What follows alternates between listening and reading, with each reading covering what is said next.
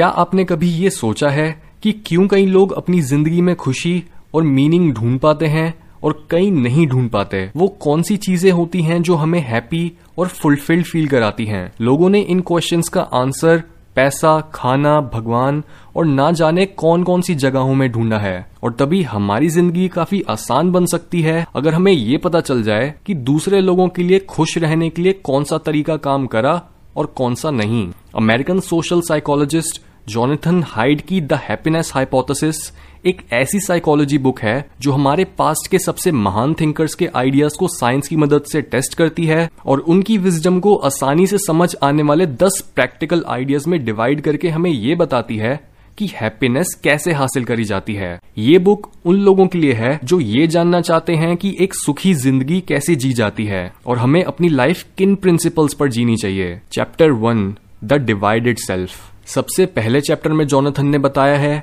कि हमारा माइंड कई अलग पार्ट्स में डिवाइडेड होता है और सबसे ज़रूरी डिवीज़न होता है हमारे दिमाग में चलने वाले कॉन्शियस वर्सेस ऑटोमेटिक प्रोसेसेस का, जो कई बार एक दूसरे को अपोज करते हैं। जैसे जब भी आप कोई गोल सेट करते हो, तब आप शुरू में बहुत मोटिवेटेड होते हो, पर धीरे धीरे आप उसे भूल ही जाते हो। ये इसलिए क्योंकि आपका दिमाग एक सिंगल यूनिट नहीं है, उसमें मौजूद हर पार्ट आपको एक अलग डायरेक्शन में खींच रहा होता है। बुक में ये एग्ज़ाम्पल दिया गया है कि जिस तरह से एक रैशनल इंसान एक जंगली हाथी को कंट्रोल करने की कोशिश कर रहा होता, वैसे ही हमारा conscious mind continuously unconscious mind की मोटिवेशन के साथ नेगोशिएट कर रहा होता है, ताकि उसे कुछ पॉजिटिव आउटकम मिल जाए। और तभी सेल्फ इंप्रूवमेंट का गोल है अपने अंदर मौजूद इसी जंगली हाथी, यानी इमोशंस गट फीलिंग्स या अपने बेसिक मोटिवेशंस को ज़बरदस्ती बदलने के बजाय उनके साथ मिलकर काम करना।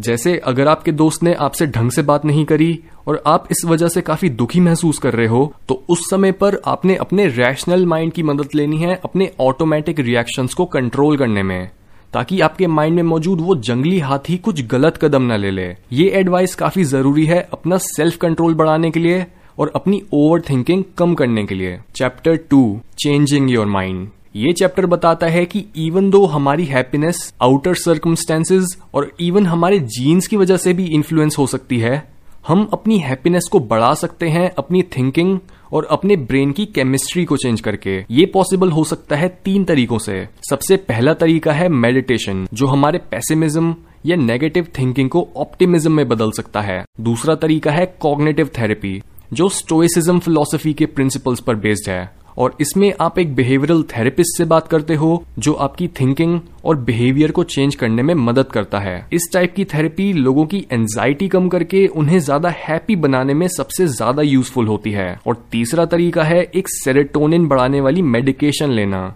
जैसे कि प्रोजैक अपनी हैप्पीनेस को हेल्दी लेवल्स पर लाने का ये तरीका उन लोगों के लिए बेस्ट होता है, जो बहुत ज़्यादा स्ट्रेस लेते हैं। और इस स्ट्रेस की वजह से उनके दिमाग में फ़िज़िकल चेंजेस आ चुके हैं। Chapter three reciprocity with a vengeance ज़्यादातर जानवरों की लाइफ काफ़ी सोशलाइजेशन से भरी होती है, पर बाकी स्पीशीज के बीच हम इंसान अल्ट्रा सोशल कहलाते हैं। यानी हम छोटे छोटे ग्रुप्स में भी रह सकते हैं और बड़ी बड़ी सोसाइटीज में भी। यही रीजन है कि क्यों जब हम घर से बाहर निकलते हैं, तब पहले से ही सड़कें बनी हुई हैं स्ट्रीट में लाइट्स हैं, और अगर आप एक अनजान इंसान से कोई छोटी मोटी मदद भी मांग लेते हो तो चांसेस हैं कि वो आपको मना नहीं करेगा। यानी हम इंसानों के बीच ये अग्रीमेंट हुआ पड़ा है कि हमें एक दूसरे की मदद करनी है और हम सबसे अलग होकर नहीं रह सकते।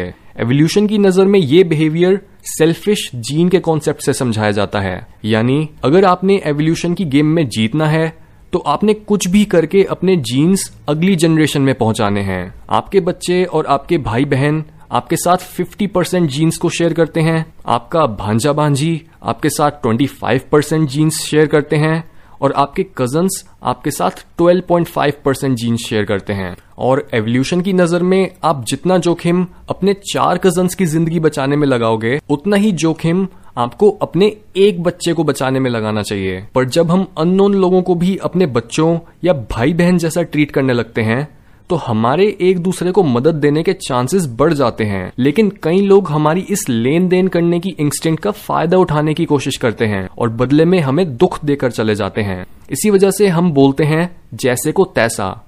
इसका मतलब चाहे आपको कोई प्यार दे या फिर धोखा रेसिप्रोसिटी की समझ आपको इमोशनली स्टेबल और फुलफिल्ड रहने में मदद कर सकती है। Chapter four the fault of others ultra social होने की एक और साइड है, दूसरों को मैनिपुलेट करना। बिना खुद ये जाने कि आप कुछ गलत कर रहे हो। ज़्यादातर हम दूसरों के बारे में ये सोचते हैं कि भाई, इसको अपनी गलती और बेवकूफ़ी क्यों नहीं समझ आ रही?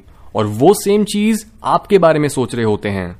पर कहीं ना कहीं हमारे अंदर अपनी गलतियों को इग्नोर करने की एक बायस होती है। अगर हमें सीधा सीधा हमारी गलती बता दी जाती है तो हम उसे एक्सेप्ट नहीं कर पाते और ये बायस हमारे रिलेशनशिप्स को खराब करता है। इसी वजह से हम अपने कॉग्नेटिव बायसेस को कमज़ोर बना सकते हैं कॉन्शियसली अपनी गलतियों को ढूँढने में एफर्ट लगा के और अपनी उस गलती या कमी को एडमिट करके। Chapter five the pursuit of happiness ये एक कॉमन नॉलेज है कि हम खुशी मेटीरियलिस्टिक चीज़ों में नहीं ढूंढ सकते और खुशी बस हमारे अंदर से ही आती है। पर जॉनथन का बोलना है कि एक सुखी लाइफ में कई एक्सटर्नल चीज़ें भी ज़रूरी होती हैं। जैसे हम पैसों को कैसे खर्च करते हैं और किस तरह के लोगों के साथ रहते हैं। यही रीजन है कि क्यों जिन लोगों के सोशल कनेक्शंस ज़्यादा नहीं होते या फिर उनके रिलेशंस की क्वालिटी बेकार होती है वो हमेशा दुखी और परेशान रहते हैं। इसके साथ ही आपकी हॉबीज और आपके गोल्स भी आपकी लाइफ सेटिस्फेक्शन को काफ़ी इन्फ्लुएंस करते हैं। स्पेसिफिकली जॉनथन ने बताया है कि पैसा या स्टेटस के पीछे मत भागो, बल्कि अपने काम में एक्सेलेंस हासिल करने की कोशिश करो और ऐसा काम करो जिसको करते करते आप फ्लो स्टेट में चले जाते हो। ये वो स्टेट है जो एक चैलेंजिंग पर मैनेजेबल काम को करते हुए आती है। चैप्टर सिक्स बचपन से ही दूसरे लोगों से अटैचमेंट्स हमें सिक्योरिटी प्रोवाइड करती आई हैं।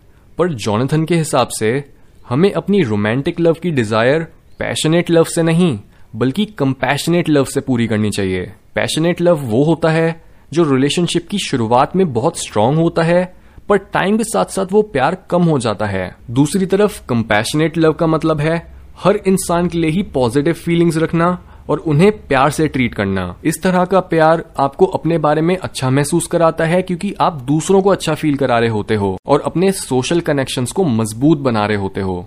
Chapter seven the uses of adversity इस चैप्टर में जॉनथन ने जर्मन फिलोसोफर फ्रेडरिक नीचा को कोट करते हुए बोला है what doesn't kill me makes me stronger पर यह हर इंसान के लिए सच नहीं है, क्योंकि कई लोगों को मुश्किलें पीटीएसडी यानी पोस्ट ट्रोमेटिक स्ट्रेस डिसऑर्डर देकर चली जाती हैं। और तभी हमें ये सीखना ज़रूरी है कि हम मुश्किलों के वज़न के नीचे दबने से कैसे बचें और उसे अपनी ग्रोथ के लिए कैसे यूज़ करें।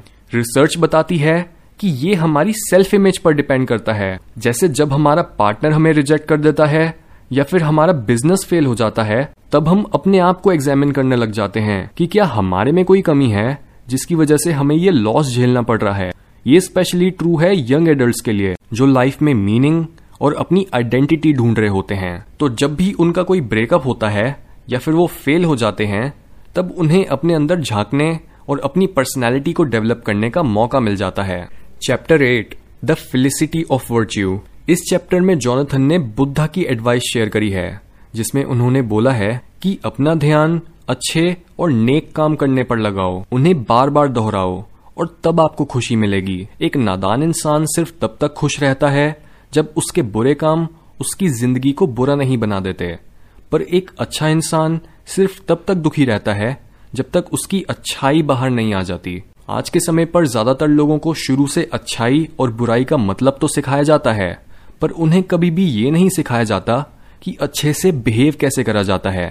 सो so, अपनी मोरालिटी को प्रैक्टिस करने के लिए आप एक ऐसी कम्युनिटी का पार्ट बन सकते हो जिसमें आपको कई फिक्स्ड रूल्स को फॉलो करना होगा। बहुत सारे रूल्स हमें सोसाइटी भी देती है और बाकी रूल्स हम फिलोसफीज रिलीजन या किसी ऐसे सर्कल में ढूंढ सकते हैं, जिसके मेंबर्स हमारे जैसे ही बिलीफ शेयर करते हैं। जितना आप अपनी वैल्यूज़ को क्लियरली डिफाइन करोगे और उन्हें फॉलो करोगे, उतना ही आप फिजिकली और साइकोलॉजिकली हेल्दी रहोगे। चैप्टर नाइन डिविनिटी विद और विदाउट गॉड चाहे हम इंसानों की साइकोलॉजी को स्टडी करें या फिर डायरेक्टली रिलीजन को स्टडी करें, ये बात तो क्लियर है कि भगवान या एक भगवान जैसा आइडियल हमारी ज़िंदगी में बहुत ज़रूरी होता है।